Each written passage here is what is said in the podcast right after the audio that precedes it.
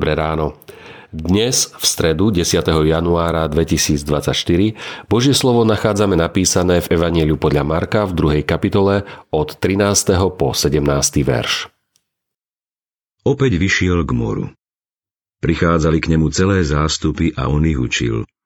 Cestou zbadal Alfejovho syna Lévyho, ako sedí na mýtnici.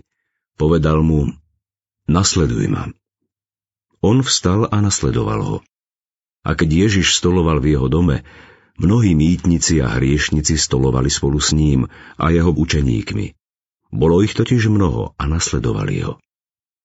Keď zákonníci zo skupiny farizejov videli, že jedáva s hriešnikmi a mýtnikmi, vyčítali jeho učeníkom, prečo jedáva s mýtnikmi a hriešnikmi.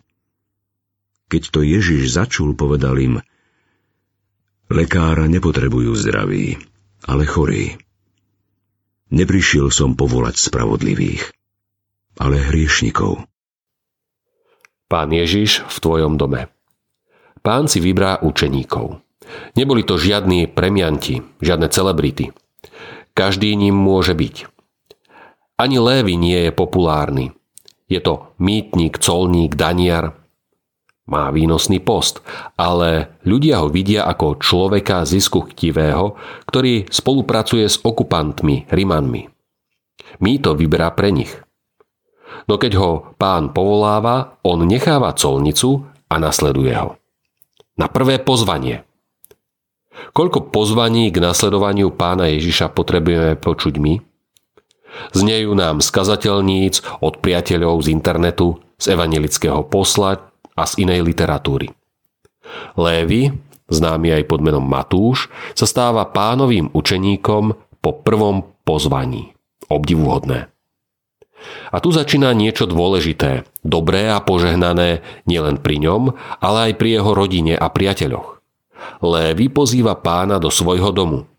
A nielen jeho, aj bývalých kolegov, colníkov, ľudí so zlou povesťou, hriešnikov – Chce, aby sa aj oni stretli s Ježišom, aby ho počuli a našli v ňom niekoho, pre koho sa oplatí stratiť nielen colnicu, ale aj svoj život. Veď Ježiš je život náš. Brat, sestra, je Pán Ježiš v tvojom dome? Žiješ tak, ako jeho učeník? Majú u teba doma tvoji neveriaci a ľahostajní priatelia možnosť stretnúť spasiteľa? Trpezlivého, neodsudzujúceho, milosrdného? On hovorí, nepotrebujú lekára zdraví, ale chorí. Neprišiel som volať spravodlivých, ale hriešných.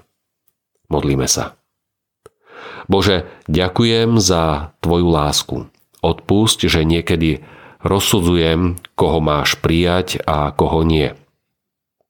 Oslovuj ma rovnakým spôsobom, ako si oslovil Matúša, že išiel za Tebou. Rovnakým spôsobom sa prihováraj mojimi ústami ďalším ľuďom. Nech církev rastie. Amen. Dnešné zamyslenie pripravil Boris Mišina. Vo svojich modlitbách myslíme na cirkevný zbor Kemerská panica. Prajme vám požehnaný deň.